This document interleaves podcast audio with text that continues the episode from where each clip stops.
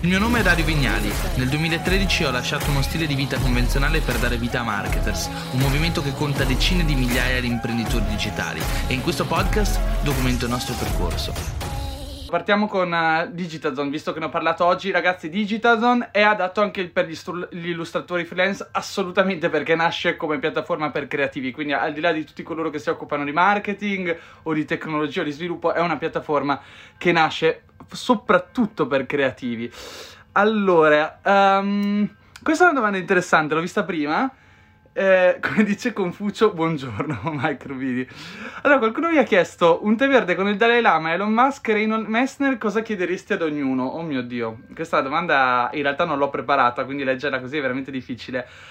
Il Dalai Lama, Dalai Lama ho sempre voluto incontrarlo, tra l'altro i miei genitori l'hanno incontrato tanti tanti, tanti anni fa, ora sono, io non ero ancora nato, ed è un... per un periodo ho utilizzato una vision board, non so se sapete cos'è la vision board. Fatto sta che la vision board è uno strumento di visualizzazione, una di quelle robe un po' new age, che vanno però testate, sono quelle cose che in realtà influiscono eh, sul proprio mindset, non è qualcosa che ha a che vedere con l'universo, la legge dell'attrazione e quant'altro, ha a che vedere più con l'intento, avere un'intenzione, no? C'è anche nello yoga, ho la fidanzata Yogi che parla spesso di intention, avere un'intenzione focalizza il nostro focus, la nostra attenzione, la nostra concentrazione verso un obiettivo, uno scopo. La vision board è una sorta, io la facevo su Excel addirittura, quindi un po' da nerd, però la vision board è una sorta di mh, mm, lavagna virtuale o cartacea, un collage se vogliamo, di cose che noi andiamo a guardare ogni giorno e che ci contaminano.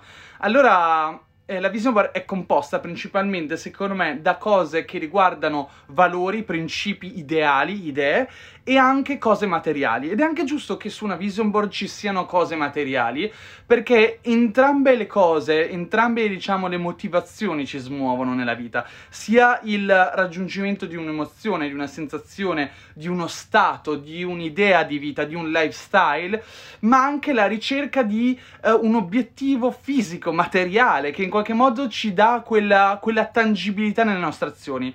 Pensate un po' per, per l'imprenditore quello che è il gioco economico. Il gioco economico non è solo voglio diventare ricco, anzi non dovrebbe assolutamente essere così, ma dovrebbe essere per come è nata l'economia, il proprio risultato economico dovrebbe essere una chiara dimostrazione del nostro valore sul mercato. Quindi il modo in cui noi portiamo valore al mercato viene retribuito in termini economici. Quindi una, si dice anche proprio che è una valuta, che è una misura del nostro valore sul mercato.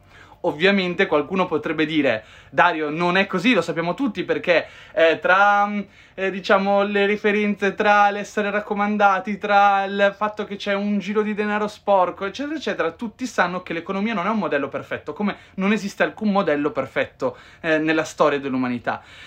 E quindi, se vogliamo, in realtà, stavo tornando un po' alla vision board, la vision board è qualcosa che dovrebbe influenzare la nostra quotidianità, eh, grazie all'intenzione, grazie allo scopo e soprattutto l'esporsi a dei desideri, desideri di principio, di morale, di etica, di ehm, persecuzione di, di un'idea e dall'altro punto di vista anche un senso di compiacimento, soddisfazione perché vediamo qualcosa che aumenta. Quindi quando parlo di materiale, vision board, quindi eh, principio ma anche materialismo, intendo qualcosa che possiamo misurare. Certo, c'è chi nella propria vision board metterà il milione di euro, o chi metterà eh, una certa automobile, o chi metterà, ad esempio, io avevo una barca vela, ragazzi, non so se la vision board funziona, fatto sta che al momento vivo in barca, quindi se devo dirvi la verità, eh, la mia vision board in qualche modo ha funzionato.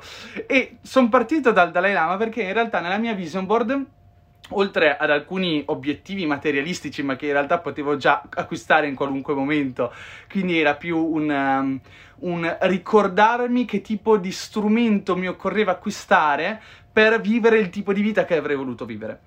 E, um, però al di là di quelli materiali, vi ho detto che la vision board dovrebbe avere anche una componente immateriale, qualcosa che ci stimoli a essere contaminati da qualcosa che ci faccia stare bene. E io nella mia vision board ci ho messo dei personaggi. Ci ho messo Warren Buffett, ad esempio, perché Warren Buffett è una persona che quando la vedi, l'ascolti, la leggi, è integra. Cioè, non fa ciò che fa per fare soldi, perché non li utilizza neanche quei soldi alla fine, fa ciò che fa perché è appassionato nei confronti degli investimenti, del business e lo fa anche con una certa etica, dando responsabilità alle proprie persone, ma retribuendole anche con una certa percentuale, con un, delle commissioni, con anche le quote delle proprie aziende. Quindi ha un modello eh, filosofico applicato alle proprie aziende che a me ha sempre ispirato, stimolato.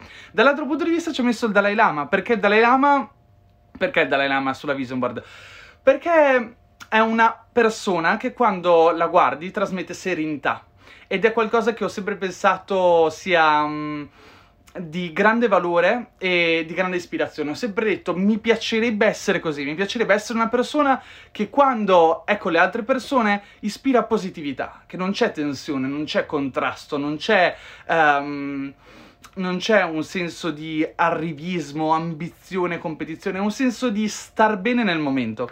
A me quella cosa mi ha sempre fatto impazzire, cioè quando tu guardi un talk del Dalai Lama, lui è sempre felice, è sempre compassionevole, è in quello stato di equanimità eh, di cui si parla tanto quando si parla di meditazione e mm, mi ha sempre ispirato.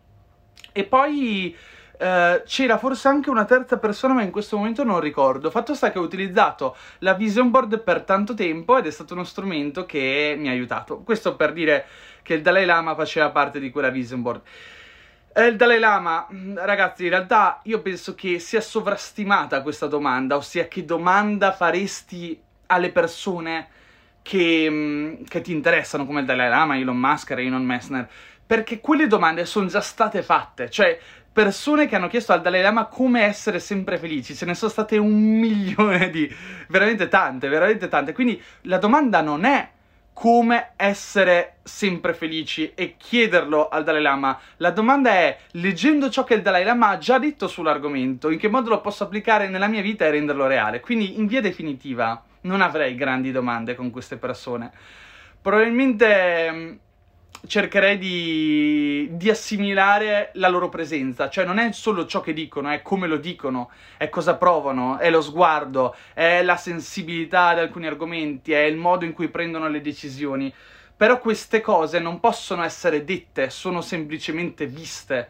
Quindi l'accessibilità a una persona non è diciamo il valore dell'accessibilità a una persona, poter stare vicino a una persona famosa non, è, non sta nel potergli fare delle domande, ma sta nel poter vedere come si comporta. E quindi questa cosa secondo me dovrebbe far riflettere. Um, tra l'altro Raynon Messner lo conosco, ma non è una persona con cui cioè, abbia mai avuto un'affinità incredibile. Allora, vediamo se ci sono altre domande. Um, quanto costa costa vivere in barcavela? Oddio, vivere in barcavela, ragazzi, costa, costa tanto perché non prendiamoci in giro. Eh, il posto barca costa qualche centinaio di euro al mese, dipende dove ce l'hai. In Liguria costa 800, ad Alghero costa uh, circa 300 qualcosa euro. E poi hai la manutenzione della barca, il, il mantenimento. Poi dipende che barca hai. Quindi sicuramente è, una, è, uno stile di vita magnifico se piace, ma non è sicuramente um, qualcosa di super sostenibile a livello economico per chi vuole risparmiare. Però è anche vero che ho letto storie di studentesse di medicina, altre ragazze, altri ragazzi che vivono in barca perché magari hanno trovato un accordo col proprietario che non la usa tutto l'anno, quindi pagano un tot al mese per stare nella barca e utilizzarla perché magari hanno la patente nautica o hanno la fortuna di avere una barca di famiglia che non è sfruttata. Allora sai, c'hai lo zio con la barca a vela a Cagliari, tu fai smart working e gli dici allo zio, zio io ti pago il posto barca, posso stare nella barca a, a, vivere, a fare smart working quando tu non ci sei. Questo può essere un esempio di come si può finire a vivere in barcavela. Non ti mancano gli spazi in barcavela. Sono una persona minimalista, ogni anno che passa cerco di avere meno cose e viaggiare con meno cose. Eh, non è una barca piccola, è un qui dentro ci saranno alla fine 30 metri quadri, se utilizzi anche gli esterni diventano 60 metri quadri, in più c'è il pontile, mi alleno fuori, uh, le chiamate di lavoro spesso quando posso le faccio camminando in giro. Quindi non è che ho bisogno di tutto questo spazio, mi manca un ufficio. Ecco, quando devo registrare qualcosa, avere la strumentazione professionale, non lo posso fare qua in barca, non prendiamoci in giro. Infatti, ad esempio, dal 25 giugno al 1 luglio sono a Ferrara a registrare. Ehm... Quindi, scusate, sto leggendo le vostre domande. Quindi fondamentalmente sì, diciamo che è una scelta, è una scelta di vita e bisogna sicuramente avere, avere una sorta di mindset che ti porti ad apprezzare questo tipo di vita. Poi, modello business editoria, diversificare. Qualche giorno fa ho fatto una chiamata con Salvatore Ranzulla parlando di altre cose, a un certo punto abbiamo iniziato a parlare proprio di come sta evolvendo il modello dell'editoria e si passa sempre di più da sito web a brand ed è molto importante perseguire questo tipo di passaggio perché non è più il sito web che difende il modello di business ma è il brand che difende il modello di business. Ad esempio facciamo un esempio. Oggi ho un sito web che fa tanto traffico e magari uno dei siti web uno dei ad esempio dei delle voci di ricerca che più mi importa traffico è come cambiare la SIM nell'iPhone. Facciamo un esempio, sono sicuro che se lo cerchiamo tra l'altro esce proprio Salvatore. Una volta magari le persone entravano sul sito web leggendo questa diciamo trovando il tuo risultato di ricerca, quindi cercavano come cambiare la SIM dell'iPhone, facevano click ed entravano sul tuo sito e tu ovviamente come ehm, diciamo editore o comunque persona che ha un sito web, grande Vanessa, come persona che ha un sito web guadagni con gli annunci pubblicitari, con eh, le ads, con i banner e quant'altro. E tutto questo ha a che vedere con le impressioni, cioè più persone entrano nel tuo sito web più, più guadagni, ma c'è un problema da qualche tempo, le piattaforme come ad esempio Google hanno iniziato a a prendere i dati dai siti web e a pubblicarli direttamente nella pagina delle ricerche. Quindi se ad esempio io cerco come cambiare SIM iPhone, magari invece di trovare il risultato come prima cosa di un sito web, quindi entrarci, Google già mi dà una risposta sulla sua pagina e io senza entrare nel sito web eh, riesco a risolvere il mio problema, ma non entrando sul sito web, ovviamente il sito web in questione perde un visitatore e quindi perde ovviamente un guadagno. Quindi diciamo che nessuno è più al sicuro, perché è importante essere un brand e non più semplicemente un sito web. È importante perché il sito web è uno strumento al servizio del brand, ma il brand quanto più è riconosciuto, quanto più potrà guadagnare in base a tutto ciò che lancerà in futuro come prodotto o servizio all'interno del proprio ecosistema e del proprio pubblico. Quindi domani Salvatore Nanzulla, prendendo l'esempio di Salvatore, se chiude il suo sito web ne ha altri 500 milioni di asset o metodologie di guadagno o nuovi business che può lanciare, perché le persone, i brand, le grandi aziende, i clienti, i lettori conoscono Salvatore Nanzulla. E quindi l'editoria deve diversificare, ma deve diversificare sotto l'ombrello del brand che deve essere quanto più potente. Ok? Andiamo avanti, vediamo se ci sono delle domande. Uh, che progetti hai per questi mesi? Ogni tanto parliamo anche di cose un po' personali che non ne parlo mai. Allora, questi mesi, innanzitutto, quest'estate lavorerò, cioè, devo lavorare tanto, ho tanti progetti in cantiere, voglio arrivare a settembre con una certa serenità. Eh, come sapete c'è il Word di mezzo, dobbiamo capire un attimo come gestire questa cosa e tra qualche giorno, barra uno o due settimane usciremo con dei comunicati. Eh, stiamo organizzando qualcosa di grosso, dobbiamo lavorare per forza tanto. Però, però, però, però, eh, tra le diverse cose vorrei stare qua in Sardegna, stare quanto più tempo in barcavela. Purtroppo in questo momento ho un, un grande problema perché eh, praticamente, ho, praticamente mi sono iscritto al corso della patente nautica a novembre. Ho fatto la richiesta di iscrizione all'esame che sarà stato fine febbraio, marzo, ipotizziamo, e l'esame doveva essere a maggio, poi mi hanno detto giugno, poi mi hanno detto luglio, poi mi hanno detto agosto, quindi non so quanto mi godrò la vita in barcavela senza una patente nautica, sto continuando a uscire con gli skipper, ma non è la stessa cosa. Quindi, detto che non so quanto uscirò in barcavela quest'estate, mm, mi piacerebbe trovare qualcos'altro da fare nel caso, quindi magari un viaggetto sicuramente. E adesso vedrò cosa fare. Sicuramente sto di base molto qui ad Alghero. Abbiamo iniziato a fare i primi meetup ad Alghero. Abbiamo fatto i meetup a Bologna l'altra sera. Non so se qualcuno di voi c'era. Ho visto che c'era un bel po' di gente. E ovviamente ora siamo limitati nell'organizzazione dei meetup perché non possiamo fare le cose in maniera illegale e illecita viste le normative Covid. Quindi possiamo fare dei raduni male organizzati. Ma è sempre meglio che non vedersi. Allora, vediamo un po' altre domande. Questa è una domanda interessante quanto lavori, se dovessi fare una stima, quante ore lavori in media a settimana. Domanda interessante perché, grande Gennaro, grande Genna, domanda interessante perché um, è difficile rispondere. Cioè, secondo me, un, un freelancer, un professionista, un imprenditore lavora la maggior parte del proprio tempo. La domanda è come possiamo quantificare il tempo in cui si lavora cos'è il lavoro? Cioè, nel senso, nel mio caso il lavoro è qualsiasi cosa, se faccio una stories, se faccio una chiamata, se scrivo, se faccio un video, se pubblico qualcosa, se faccio una riunione, se prendo un volo.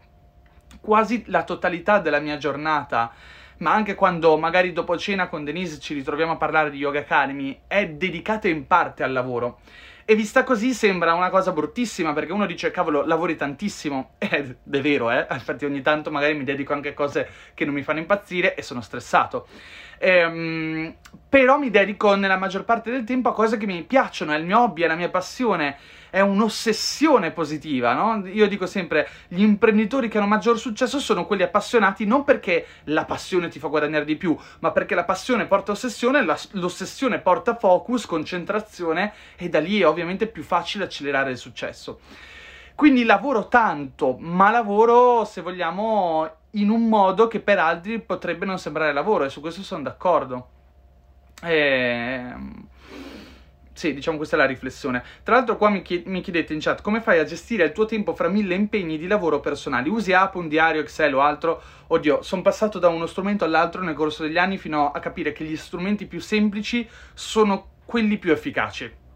Tra l'altro voglio farvi una domanda. Secondo voi ad Apple mancano i soldi, il budget, eccetera, per riuscire a fare delle app di calendario, produttività, non taking, eccetera, migliori di quelle migliori che trovate sull'App Store. Certo che ce li ha. Allora perché non lo fa? Perché in realtà la maggior parte dei fronzoli, delle feature, del, delle cose che troviamo all'interno di tutte queste applicazioni per la produttività sono delle cose per aumentare la complessità, eh, rendere ancora più difficile la gestione dei propri processi, eh, rendere ancora più macchinosa la produttività e l'efficienza personale, tanto che alla fine ragazzi io ho fatto un downgrade di tutto e utilizzo per lo più calendario quello di Fantastical, ma andrebbe perché lo utilizzavo da anni e anni, ma lo uso a un livello tale che quello di Apple di default andrebbe benissimo. Poi utilizzo note per le note, a fine mese prendo le note da note di Apple, cioè l'app di Apple, e le importo in Notion attualmente per metterle un po' organizzate. Uh, però diciamo che se devo dirvi come funziona la mia produttività, funziona veramente così. Allora, note di Apple, dove prendo gli appunti al volo quando ho bisogno, il calendario utilizzo Fantastical, che è un'app, ma potrei utilizzare quella dell'Apple, eh, semplicemente ho iniziato con quella, sto continuando a usare quella, e l'app promemoria di Apple, che una volta che uno la organizza con le liste e inizia a imparare a usarla, quindi... Um, eh, ad esempio ho un inbox che è la lista dove metto dentro tutte le cose che devo ricordarmi, uso Siri, dico...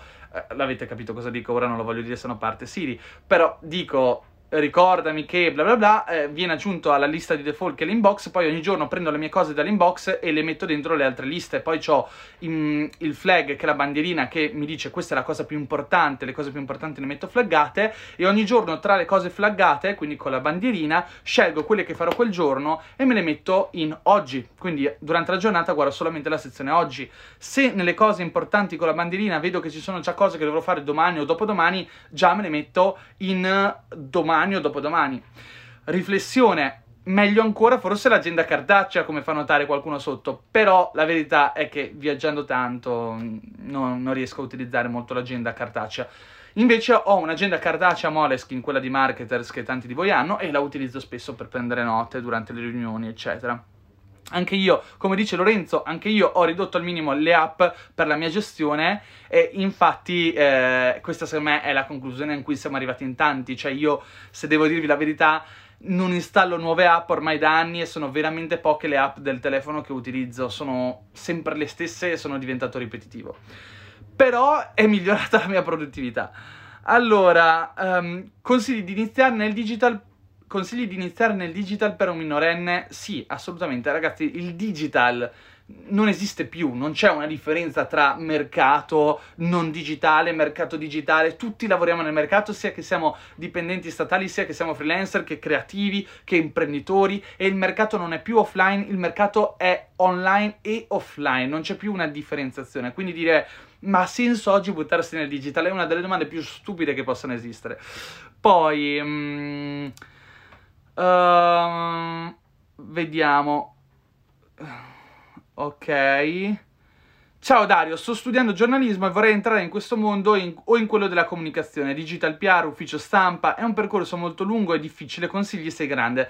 Ragazzi, non è un percorso difficile, non so perché avete questa idea. I percorsi difficili sono quelli di una volta in cui si andava in miniera o si lavorava con dei ritmi sfrenati, con un lavoro fisico micidiale. Questi lavori sono molto belli. È ovvio che eh, non è super semplice, perché n- niente è semplice nella vita, cioè niente meritevole è semplice nella vita. Se vogliamo fare qualcosa di bello, straordinario, eh, dobbiamo uscire dall'ordinario e spesso costa fatica e ci porta a prendere delle scelte. Eh, difficili, toste, diverse dagli altri, dobbiamo credere in noi stessi. Secondo me, per dare una risposta a quello che tu chiedi, ossia consigli per diventare giornalista o ufficio stampa, Inizia a entrare nell'ecosistema anche se stai studiando.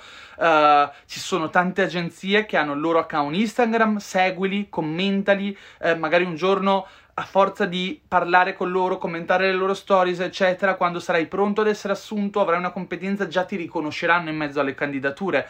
Eh, di la tua, guarda i professionisti online che hanno una grande capacità eh, di comunicazione e che attraggono l'attenzione delle masse. Non lo so, mi viene in mente parlando di Tlon, filosofia. Eh, Tlon, T-L-O-N, con Maura Gancitano, è entrato nel mondo della filosofia eh, e commenta ciò che avviene nel mondo di oggi, quindi usa il cosiddetto newsjacking come strategia di marketing, cioè parla dei trend, delle notizie, ma lo fa secondo la propria visione e la propria competenza, che è quella della filosofia, e grazie a questa strategia è cresciuto molto. Quindi cerchiamo sempre di capire, osservare, capire e quando tu entrerai nel mercato del lavoro sarai già a metà dell'opera. Poi l'altro consiglio che ti posso dare è buttati, inizia già a comunicare. Più comunichi, più impari a comunicare. Fai corsi di copywriting, inizia a studiare come si comunica, osserva i migliori e trai ispirazione da come comunicano queste persone su YouTube i prossimi video che farai su quali temi, temi, saranno? Non lo so, sono indeciso. Domani volevo mandare fuori un video, ditemi se vi piace. Pensavo di pubblicare il video uh, un video sui miei fallimenti imprenditoriali, cioè tutto quello che ho sbagliato fino ad arrivare al 2013. Poi farò un video dal 2013, anno in cui ho iniziato veramente a guadagnare online, a fare impresa, a fare business, ad arrivare ad oggi. Però vi vorrei raccontare tutto ciò che ho sbagliato dal 2008 ad arrivare al 2013, che sono stati gli anni in cui ho iniziato a provare a fare, no? E penso che sia importante un video di questo tipo perché tanti sono convinti che ti butti, hai successo o non hai successo. Non c'è una via di mezzo per molti. Ora mi butto e poi entro un anno avrò successo, se no ho fallito. E non è vero, ragazzi, non è così. Ci si butta, si iniziano ad avere un po' di risultati, poi non vanno le cose, si demolisce ciò che si è costruito, costruito si inizia qualcos'altro, quel qualcosa inizia a crescere, funziona o non funziona, poi si prova qualcos'altro. E mentre si fanno tutte queste cose si fallisce perché smettiamo di fare qualcosa e ne iniziamo un'altra. Ciò che non si vede però in questo percorso è quanto diavolo impariamo, perché mentre si fa si impara, cioè il fallimento è il costo dell'apprendimento, se tu non fallisci non impari, ma non è la classica frase da bacio perugino, perugina che è importante fallire perché dal fallimento si trae l'insegnamento eccetera, è molto più tangibile l'importante non sta nel fallire, l'importanza sta nel fare. Poi che si abbia successo o meno, quello ovviamente è anche un fattore di fortuna e anche trovarsi nel momento giusto a fare la cosa giusta, che viene chiamata fortuna, ma spesso è attitudine. Più fai, più sviluppi attitudine. Uh, quindi, quindi vorrei fare un video sui fallimenti, perché di fallimenti, se così vogliamo chiamarli, perché non è che ho preso mutuo e ho sprecato bruciato centinaia di migliaia di euro, però ho iniziato tantissimi progetti e ne ho falliti, 10, 20, e molti di questi non ne, non ne ho neanche mai parlato, e che quando ho registrato questo video, che potrei pubblicare domani, ho scoperto proprio cose che non mi ricordavo, ho fatto dei siti di directory dove volevo eh, costruire una sorta di Airbnb della mia città prima che ci fosse Airbnb, oppure volevo fare un'agenzia di PR su Milano, senza conoscere persone a, Mila- a Milano, senza avere un contesto, un ecosistema di relazioni. Quindi ci sono tante cose che poi mh, mm, vedrete nel video. Hai mai pensato di arrenderti o sei sempre stato così positivo? Allora, questi capelli grigi che voi vedete, ok, che sono venuti soprattutto in periodo Covid, sono simbolo di stress alla fine, no? Cioè i, i capelli bianchi spesso vengono per stress, quindi non prendiamoci in giro. Il mio lavoro non è tutto rosa e fiori, non è tutta passione, non è tutto entusiasmo. No, entusiasmo sì. Ecco, una cosa che dico sempre, per cui sono anche fortunato e che mi dice spesso Danny anche, è che sono una persona sempre entusiasta. Cioè, eh, vedo una cosa, mi appassiono, eh, voglio scoprirne di più, eh, la vedo come una delle cose più belle in assoluto, eh, mi ci impegno, mi ci concentro e più faccio questo, più mi sale l'entusiasmo, più sono positivo. E, um, e mi ricordo ancora quando stavano lanciando Yoga, neanche Yoga Academy non esisteva e Danny mi diceva, Dario ma eravamo sul balcone a Barcellona nel 2018 e, e, e io dicevo facciamo una scuola online, vedrai che andrà strabene e lei diceva sì ma non ha senso, chi mai farà yoga online? Io dicevo, pensa se faremo magari un milione di euro o arriveremo a fatturare tanto. E alla fine è successo. Quindi avere l'entusiasmo, surfare l'onda dell'entusiasmo, avere positività è importante perché alimenta il, il carburatore no? che c'è dentro di noi, che, che genera l'energia, è energia professionale, energia imprenditoriale più ci, entusiasm- più ci, entusiasmiamo, più siamo appassionati, più catalizziamo energia verso una direzione e quanto più aumenta la nostra capacità di farcela. Quindi quando si dice che il mindset è importante, eh, non è solo per quell'aspetto new age del mindset in cui il mindset eh, del campione è importante crederci, eccetera. No, è proprio perché è biologica la cosa. Non so se alcuni di voi hanno studiato Business Genetics, eh, il mio corso, ma in Business Genetics spiego proprio come il mindset viene alimentato tramite processi, anzi il mindset tramite processi biologici va a influenzare la nostra forza di volontà, la nostra capacità di agire in un determinato modo, la nostra capacità di avere sempre l'energia necessaria per farcela o avere successo. Quindi è, è qualcosa di veramente importante tutto questo. Ora, Ora, ora, mi sono perso, ho fatto un giro di discorso uh, incredibile, eccolo qua. Hai mai pensato di arrenderti? O sei sempre stato così positivo? No, non ho mai pensato di arrendermi. Ogni tanto per scherzo lo dico, con Luca, magari l'altro giorno stavamo parlando di problemi, cose, ho detto, Luca, pensa se ora salissimo sulla barca, buttassimo il telefono in acqua e prendessimo il largo e andassimo a Tahiti senza dire niente a nessuno, chissà cosa accadrebbe se tornassimo dopo un anno senza aver dato nostre notizie. E quindi ogni tanto scherzi su queste cose, ma non ho mai pensato di arrendermi veramente, anzi perché arrendersi non, non c'è motivo. Finché le cose vanno, finché le cose funzionano, finché ti diverti, perché poi divertirsi, cioè la vita ragazzi non ha senso, la vita, nessuno di noi sa qual è il senso della vita, in tanti ci hanno provato a dare un senso alla vita e ognuno di noi può dare senso alla propria vita e quindi mh, mm, penso che sia importante non prendere le cose troppo sul serio, questo sicuramente è importante ed è anche un po' il segreto per la positività. Mm, tanti mi chiedono come fai a essere positivo? Metto in prospettiva le cose, penso ok, oggi c'è questo enorme problema che occupa tutta la mia mente, mi fa sentire stressato, sono incazzato col mondo. Ok, tra cinque anni questo problema esisterà ancora, ci penserò ancora, esisterà, me ne ricorderò. Allora, la maggior parte delle cose manco ce le ricordiamo, manco quelle importanti spesso. Quindi figuratevi la cazzata del, dell'ordine del giorno che oggi crea nervosismo tra cinque anni che fine avrà fatto, anche quella, quella ragazza che ci ha fatto star male o quel ragazzo che ci ha fatto soffrire e dopo dieci anni ci ridi sopra, no?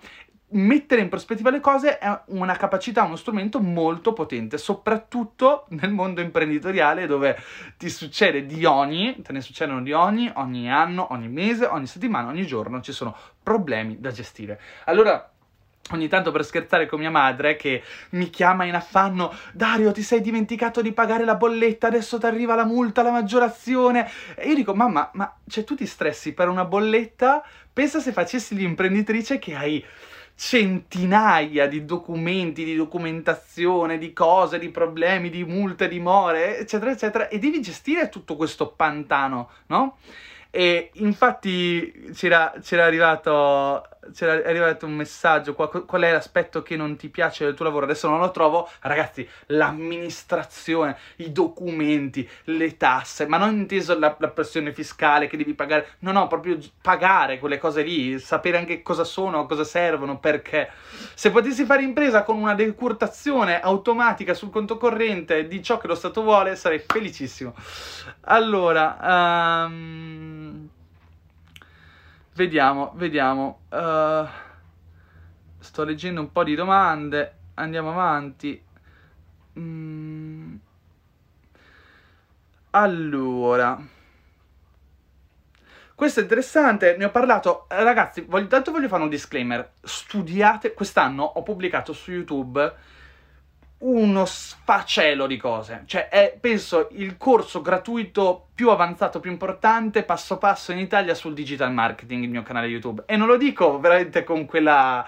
con quel... lo dico con orgoglio, non con presunzione. Cioè, mi sono messo lì e ho detto, faccio un lavoro incredibile e inizio a pubblicare gratis infinite cose, perché è giusto che ci sia un po' di cultura digitale in Italia e mi piace anche posizionarmi nel mercato per questa cultura aziendale. Quindi tante volte vedo che mi mandate nei DM molte domande a cui ho risposto centomila volte nel podcast, su YouTube, eccetera, e questo mi fa pensare, dico, se volete ottenere qualcosa, studiate come dei dannati, prendete il primo video e dal primo video arrivate all'ultimo video, oppure prendete il primo episodio del podcast e arrivate all'ultimo, vi assicuro che la maggior parte delle domande, dei problemi che oggi vi sembrano eh, rilevanti, difficili, sono già state tutte trattate la maggior parte nel mio podcast sul mio canale YouTube.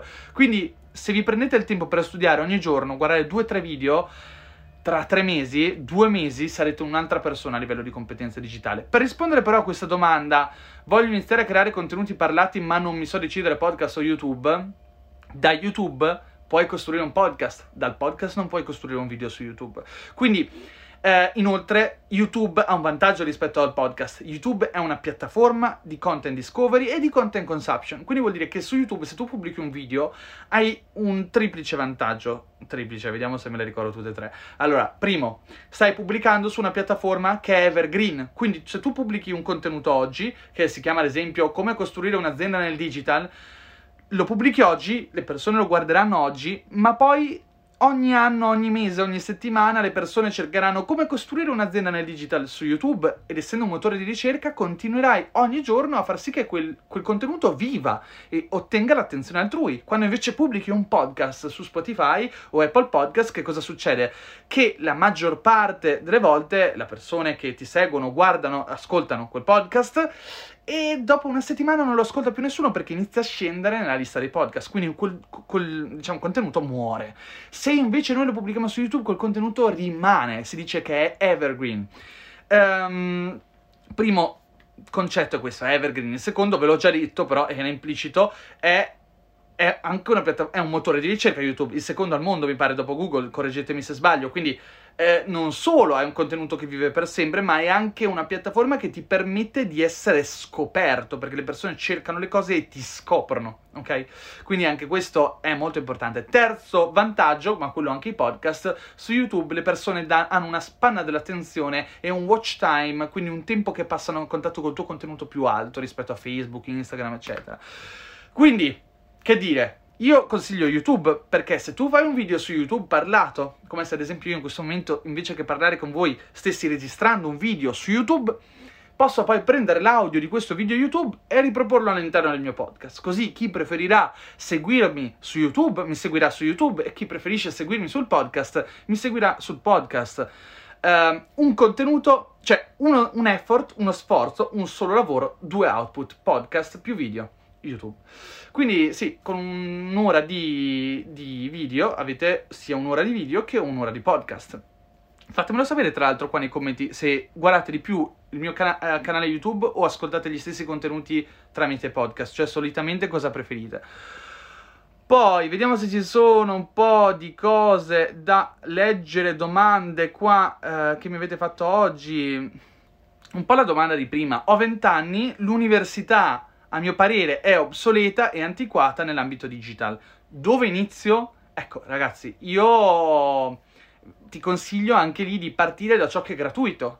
Eh, noi i corsi li facciamo per chi si vuole specializzare, quindi secondo me è giusto comprare formazione, è giusto investire nella propria carriera.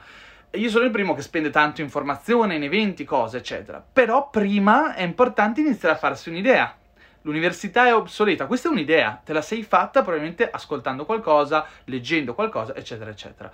Um, cerca di farti un'idea quanto più approfondita possibile dell'ecosistema in cui partecipi, che è quello digitale, e delle sue componenti. Ho già fatto due video, mi sa, su come approcciare il digitale e spiego quelle che sono le diverse mansioni e le diverse competenze.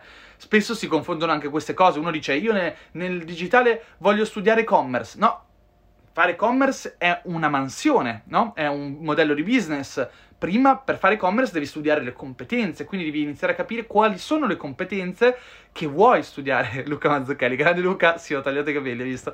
Um, quindi quali competenze vuoi studiare per raggiungere quella specifica mansione o aprire quello specifico business? Di nuovo sul mio canale YouTube, mi promuovo, siete nella mia live sul mio canale YouTube, sul podcast, sui gruppi Facebook di marketers. Eh, c'è veramente di tutto, quindi potete iniziare da lì gratuitamente, dopo uno inizia a studiare. Poi qualcuno... Ehm, vediamo come vanno le candidature di OnLab. Ah sì, abbiamo ancora le posizioni aperte, stiamo iniziando a leggere le candidature, ma non abbiamo ancora contattato le persone. Luca dice, hai qualcosa di Tom Cruise? Insomma, magari. Allora, vediamo se ci sono altre domande. Um, old but good. Vediamo, consigli per portare traffico sul blog e creare uno stile contenutistico su Instagram. Consigli per portare traffico sul blog. Ragazzi, ciò che eh, è difficile è ciò che solitamente è più profittevole. La SEO è molto importante. Se si ha un blog, la SEO è lo strumento numero uno per fortificare la propria presenza, il proprio traffico, generare compound interest. Non so se avete studiato business genetics, ma ne parlo tanto. Quindi una crescita di interesse composto eh, e anche difendere la propria posizione e raggiungere quel tipo di organico, di risultato organico che non ti richiede un costo in advertising e non è così soggetto ai cambi di algoritmo o di bidding delle piattaforme invece che di advertising. Quindi la SEO è centrale in tutto questo. Um, creare uno stile contenutistico su Instagram, quello ne ho parlato direi a sufficienza all'interno di Insta Rebels, che è il corso che uh, ho lanciato quest'anno, mm, è un prodottino, costa poco, quindi te lo consiglio. Ragazzi, lì non è Instagram. Cioè, secondo me troppe persone si chiedono come posso comunicare su Instagram? In realtà la comunicazione la acquisisci sulla tua persona, la tua capacità di comunicare, poi te la riporti da tutte le parti. Sei su YouTube, sei su Instagram, stai facendo una live, stai registrando un video, stai registrando un podcast. Saper comunicare è lo strumento che ti permette poi di avere successo su tutte le piattaforme. Quindi non è come migliorare la comunicazione su Facebook o su Instagram, ma è come migliorare la tua comunicazione. E quello um, ha a che vedere molto spesso col public speaking, con il teatro, con la propria capacità di generare carisma. Ho fatto un video sul carisma su YouTube, bello a vedere. Uh, la capacità di saper scrivere, perché quando inizi, ad esempio, come dice Erika, sicuramente farò il tuo corso di copywriting. Grazie, Erika. Uh, quando impari a saper scrivere, impari anche a saper parlare, non è, non è più solo la forma, ma è anche il contenuto, cosa dici, è molto importante, no? Uh, la cosa più, che più ti ha dato soddisfazione nel 2021, vedere che si raccoglie sempre ciò che si semina. Cioè, nel 2018, quando è stato il Marketers World, avevamo un piano, costruire un ecosistema molto forte. Abbiamo iniziato a fare delle cose, abbiamo iniziato a fare un evento, invitare delle persone con l'obiettivo anche di costruire una famiglia di professionisti, di clienti.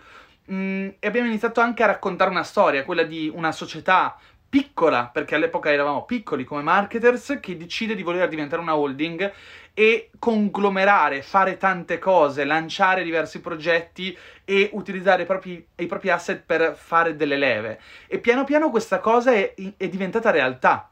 E se voi guardate le persone che erano al Marketers World sul palco a parlare, ecco, penso che il 90% di quelle persone oggi sono, nost- sono state o sono nostre clienti.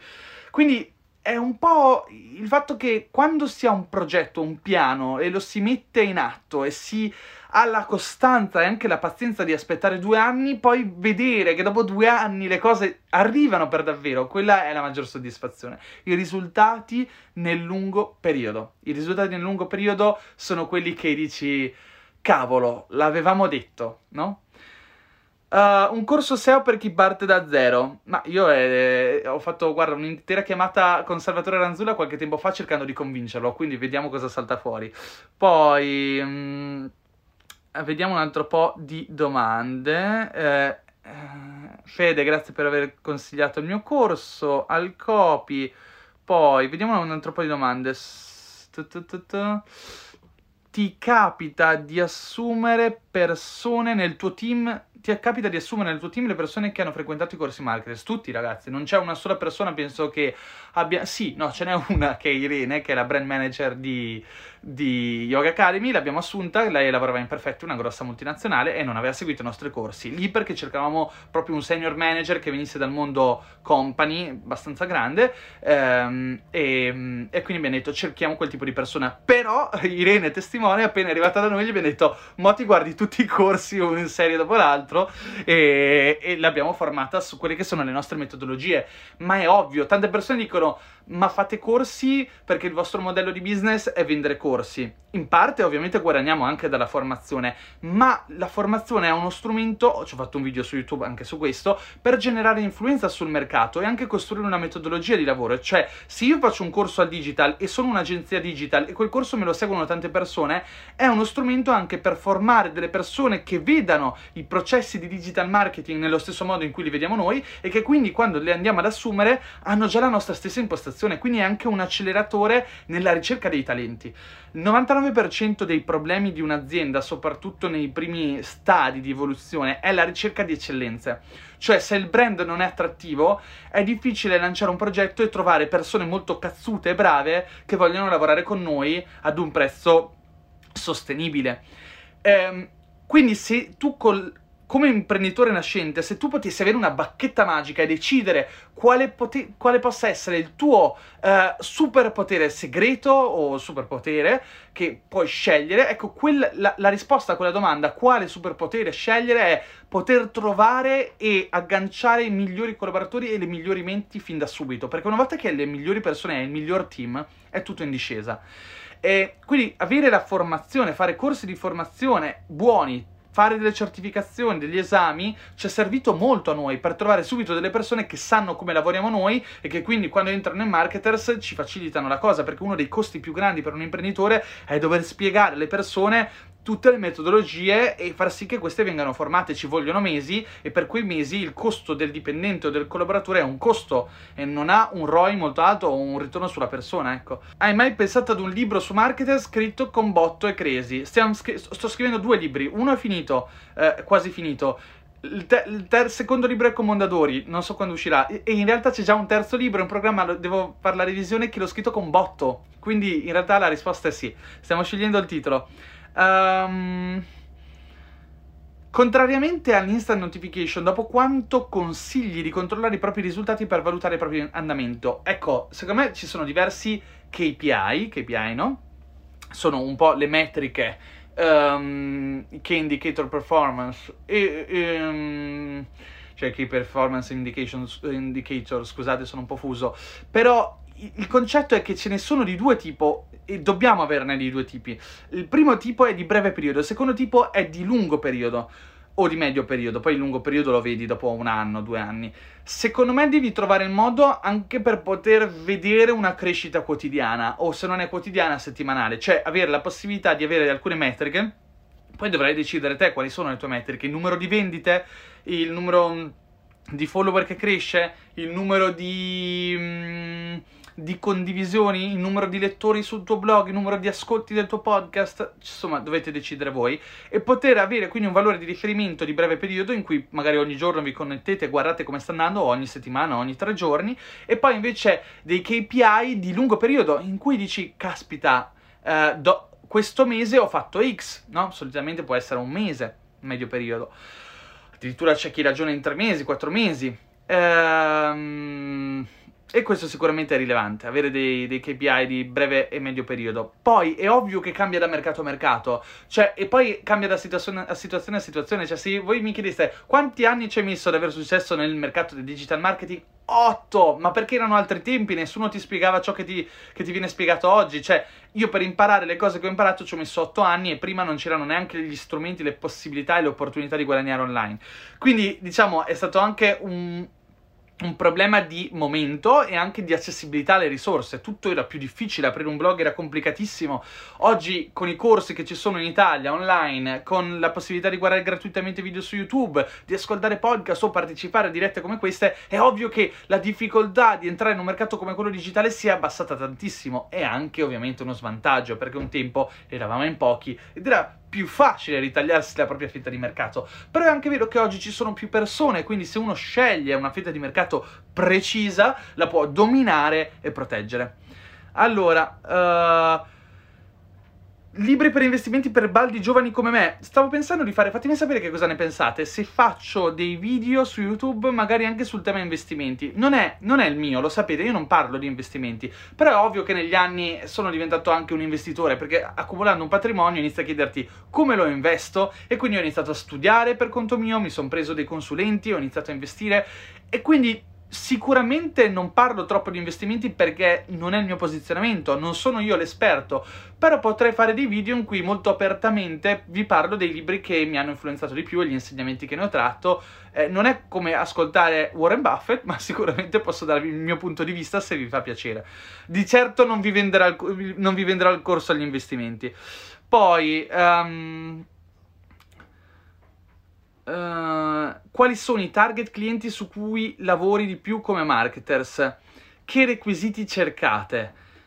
Ma allora, uh, molto grandi ultimamente, cioè solitamente prendiamo un cliente che si possa permettere almeno di pagare una consulenza upfront di 15.000 euro, quindi per poter lavorare con noi richiediamo subito un pagamento almeno di 15.000 euro in cui utilizziamo questi 15.000 euro ovviamente per portare un focus sulla persona, il suo business, studiarlo, redigere tutta una strategia eccetera, più ovviamente quello che può essere un... Uh, un pagamento di, di fisso, di mensilità di gestione del business, più un revenue share sul modello di business, oppure addirittura si fa una società assieme, allora in quel caso ovviamente costa molto meno il, um, il, pagamento iniziale. Vi sto dando delle cifre super giù, ovviamente, sono tutte ad minchia perché non ha senso parlarne così.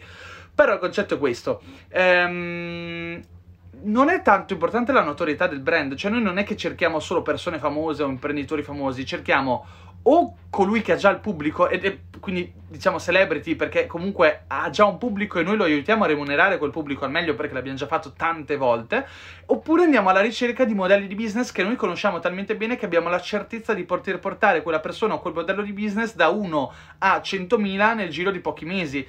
Ed è ovvio che lì vendiamo un servizio di accelerazione. Ehm... Um vediamo un attimo, un po' di domande. Uh, vediamo, andiamo avanti. Cosa ne pensi? Ah, questa, questa, ovviamente oggi non poteva mancare. Cosa ne pensi della dichiarazione di oggi da parte di Instagram in merito all'algoritmo? Ma allora, eh, l'hanno fatta sicuramente perché la dovevano fare. Cioè, oggigiorno con tutte le questioni sulla censorship, la censura, il fatto che eh, ci sia un'eliminazione del contenuto a carico della piattaforma, che sia la piattaforma stessa a scegliere quale contenuto è meritevole di apparire, quale invece è meritevole di essere cancellato, è ovvio che si parla tanto di questo e le piattaforme sono tenute a dare una risposta. E ovviamente in questa risposta è, stata un po', eh, rac- è stato un po' raccontato come funziona l'algoritmo. Io non ci ho trovato niente di sconvolgente e niente di, di nuovo o straordinario, cioè sono tutte cose che sapevamo da anni. Eh, ovviamente l'algoritmo si è, diciamo, reso più avanzato e complesso nel, negli anni, quindi tiene conto di un'infinità di fattori, ma io sono certo che se andiamo a vedere poi veramente quelli che sono i fattori che più vanno a influenzare l'algoritmo, ecco, sicuramente sono sempre gli stessi, quindi se una persona commenta una tua foto, un tuo post, è ovvio che per un bel po' di tempo Instagram gli proporrà quelle che sono le tue stories, i tuoi post, i tuoi contenuti. Se la persona ti mette like, è ovvio che sì, per qualche giorno, non certo come se lasci un commento, quella persona vedrà più spesso i tuoi contenuti. Quindi è un po' anche il buon senso. Se volete vedere cose un po' più avanzate, secondo me, è, le trovate all'interno di Insta Rebels, che è il mio corso, e lì non vi parlo di algoritmo, che quello, cioè sì, ve ne parlo nella prima lezione, ma è la cosa più basilare del mondo ma secondo me del comportamento umano, cioè alla fine l'algoritmo è in seconda base, in prima base c'è la complessità della nostra psicologia, cioè l'algoritmo analizza il comportamento delle persone e gli fa vedere dei contenuti. Quindi tu non devi preferire l'algoritmo, devi preferire le persone, non devi lavorare per l'algoritmo, devi lavorare per le persone. Se riesci ad agganciare l'attenzione delle persone, l'algoritmo poi ti darà sempre più visibilità. E questo è il segreto della crescita su Instagram. Non è tanto fare le cose perché sai che l'algoritmo funziona in quel modo, ma fare le cose perché, le perso- perché sai che le tue persone, il tuo pubblico funziona in quello specifico modo, e funziona, non che siano delle macchine, però la mente umana è quella. Quindi quando riesci a imparare a comunicare in un modo che sia efficace, è ovvio che poi dopo hai dei risultati. Pier, grande Pier, uh, sì, ha senso perfettamente eh, fare il filmmaker oggi, oggi, cioè oggigiorno, è come se uno si chiedesse, ha senso fare l'architetto oggigiorno? Sì, cioè la risposta è sì per qualsiasi lavoro, ma è il modo in cui lo fai che cambia tutto. Cioè, devi capire qual è il trend di mercato, capire qual è il ciclo di cambiamento che sta arrivando. Di nuovo, non so se avete studiato Business Genetics, questo è un tema importante ci sono cicli di cambiamento nel mercato. Cioè, non so, parliamo della gonna, no? Parliamo della gonna come prodotto. C'è stata la gonna lunga nell'Ottocento, poi la gonna più corta, sempre più corta, poi c'è stata la minigonna, poi la minigonna è uscita di moda e c'è stata la gonna un po' più lunga, poi è ritornata la gonna lung- lunga nel 2018. Cioè, capisce, capite, i pantaloni a zampa di elefante, la moda è, molto, è un esempio classico, molto potente perché ti fa capire i cicli di mercato perché sono chiari a tutti e comprensibili. Però lo si ritrova in qualsiasi contesto, anche se parliamo di allenamento. Un tempo c'erano i bodybuilder, poi dopo invece sono andati di moda i, i fisici skinny, poi c'è stato il momento del crossfit e poi invece di nuovo il bodybuilding. Cioè, ci saranno sempre le stesse cose che vanno e tornano e all'interno di questi stessi trend, cioè di questi stessi cicli ci sono i trend, quindi ci sono cicli e ci sono i trend. I cicli sono cose che vanno e vengono, è come se ci fosse un rimbalzo, la palla eh, diciamo salta, poi si abbassa, risalta, no? E quindi i cicli tornano sempre. I trend sono invece i, i, trend di cambiamento all'interno del ciclo. Quindi una volta era preferibile il fisico più skinny, bene, prima lo facevo col CrossFit, poi è, nato, è tornato il calisthenics, ma il calisthenics c'era già ai tempi dei romani, o dei, dei, sì, dei romani penso, o dei greci, vabbè non mi ricordo, non sono un esperto. Quindi capite come anche ciò di cui parliamo oggi che va di moda andava già di moda mille anni fa o duemila anni fa o ancora di più quindi molto spesso pensate solo al Wim Hof Method no? Wim Hof, adesso stiamo parlando di, di, tutto di più, no? Partivamo dal filmmaking. Wim Hof, personal brand straordinario, ha fatto un business multimilionario nel, nel mercato del coaching e della, della crescita personale, eh, del, del biohacking, se vogliamo, che praticamente ha inventato questo metodo di esposizione al freddo e respiro che ti fa avere una sorta di risposta immunologica e di sensazioni e di forza che è straordinaria, aumenta le tue difese immunitarie, ti fa sentire più energico, ti senti meglio, aumenta l'umore, eccetera, eccetera. Quel tipo di respirazione che oggi chiamiamo il Wim Hof Breathing si chiama Tummo Breathing e l'hanno inventato i monaci dell'Himalaya più di centinaia di anni fa per poter resistere al freddo e l'esposizione al freddo apparteneva a quel tipo di diciamo popolazione monaca dell'Himalaya che sapeva che l'esposizione al freddo poteva curare gran parte dei mali. E anche il buon Wim Hof dice queste cose, il punto è che, cioè ammette che queste cose esistevano già, solo che oggigiorno rinconfezionato con Oprah che gli, che gli fa gli shout, Tony Robbins che dice Wim Hof è un grande, eccetera, sembra che Wim Hof abbia inventato qualcosa di rivoluzionario, di straordinario, che sta cambiando tutto, in realtà esisteva tutto già centinaia di anni fa, nessuno invest- in- inventa quasi niente nel mercato, il mercato eh, si trasforma, il mercato riprende ciò che c'era, gli applica un trend, un cambiamento, qualcosa che innova, ma è sempre lo stesso. E ci sarà sempre bisogno dei video. Non li chiameremo più video perché saranno esperienze tridimensionali. Non importa, ci sarà qualcos'altro, ma è il mondo video di oggi che evolverà in qualcos'altro. Quindi entrare nel mondo video di oggi con la consapevolezza che cambierà, che si rivoluzionerà, che diventerà qualcos'altro e con la voglia, la volontà di essere tra i primi a fare qualcosa, di entrare sempre nel timing giusto, cioè col timing giusto nel ciclo di mercato giusto. Questo è il lavoro dell'imprenditore. L'imprenditore si dice che deve aver vision perché l'imprenditore osserva, l'imprenditore guarda il mercato, vede un ciclo e quando vede che un ciclo sta nascendo e capisce che c'è un, un um, diciamo un ritorno di pattern, anche questo di nuovo in Business Genetics vi ho fatto una testa mm, tanta così, cioè la pattern recognition, la capacità di vedere qualcosa che torna, che ritorna in quel ciclo e che a un certo punto rinizia, ecco quando tu vedi un pattern che lo riconosci e dici lì, lì devo entrare, è un po' come investire in borsa, è un, com- è un po' come fare l'investitore, cioè tu devi in qualche modo sapere analizzare il mercato e sapere che quello è il momento in cui si entra. Vabbè, sembra che stiamo parlando dei massimi sistemi della fisica. Allora, um, in che modo l'essere nato a Ferrara ha generato la tua mentalità e il desiderio di fare grandi cose in carriera? Nessuno, ragazzi, nessuno. Non è vero, ogni tanto penso che abbia influito perché è un ambiente dove non ci sono troppe distrazioni. Cioè, magari se fossi nato in un posto dove c'erano cose fighe da fare, avrei fatto altro. Se fossi nato in montagna, magari sarei stato un alpinista o un un istruttore di sci, non lo so. Invece il fatto che a Ferrara ci fosse tutta questa cosa del semplicemente fai aperitivo, vai in discoteca, Uh, e io comunque ero bello introverso da ragazzo, mi ha portato poi a chiudermi in una bolla online in cui studiavo, leggevo, mi informavo, mi piaceva uh, partecipare nei forum degli hacker e tutte queste cose qua che sicuramente ha contribuito a forgiarmi come come nerd appassionato del digitale. Eh, magari in un'altra città non sarebbe successo, ma non è che Ferrara sia un, un catalizzatore di, di, talenti.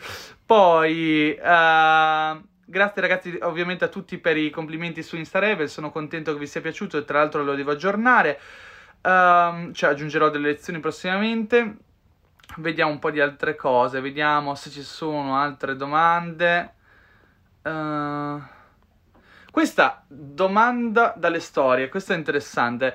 Ha senso iniziare a crearsi la propria audience prima di avere l'idea precisa di business? Ragazzi, oh, eh, questo è il, il consiglio più grande che uno possa avere è proprio questo, costruisciti un ecosistema, un audience, un brand, quando hai l'attenzione delle persone puoi vendere qualsiasi cosa purché dia valore e eh, sia in risposta a dei loro problemi o delle loro necessità. Oggigiorno il vero problema è avere l'attenzione delle persone, non è costruire un prodotto costruire prodotti sarà sempre più facile e alla portata di tutti anni fa per poter costruire il tuo prodotto dovevi aprire magazzini, aziende, eccetera. Oggigiorno chiami un fornitore in Cina, cerchi su Alibaba, trovi un contatto, ti fai serigrafare il prodotto, gli mandi un progetto in 3D sviluppato da un tuo amico e glielo mandi e te lo stampano in 3D ripetuto mille volte. I costi di acquisto di, di partite sono sempre minori, le partite sono sempre più piccole, eh, puoi fare dropshipping, cioè costruire un prodotto oggigiorno sta diventando qualcosa di sempre più facile e anche nel mondo digitale lo sarà sempre di più, perché domani domani farai le applicazioni in drag and drop, i siti web già oggi li fai in drag and drop, non è che devi saper sviluppare. Quindi creare software, creare automazioni, creare prodotti diventerà alla portata di tutti. Cos'è che non sarà più alla portata di tutti? Avere attenzione. Ritagliarsi uno spazio del mercato, perché non so se avete letto l'articolo sul mio blog Il marketing è morto, penso uno degli articoli più importanti che abbia scritto, andatele a leggervelo. Domani non ci sarà più spazio per tutti ehm, e soprattutto per tutti coloro che vogliono una fetta di mercato grande. Non, non, ci sarà più la possibilità di dire io faccio lo psicologo online, perché ce ne saranno già troppi di psicologi online. Sai, finché fai lo psicologo nella tua città, nel tuo quartiere, difendi ti proteggi perché hai una zona geografica dove ci sei te e basta. Ma se domani tutti cercano psicologo online e lo psicologo non lo cercano su Zoom, tutti andranno dal migliore, dai migliori 3 ai migliori 10 posizionati online. E quindi non devi più essere semplicemente uno psicologo, ma devi diventare lo psicologo posizionato per qualcosa di specifico. Uh, ma a te cosa ti piace fare di preciso? O meglio, qual è la cosa che ti manda ai pazzi? Fare l'imprenditore, ragazzi.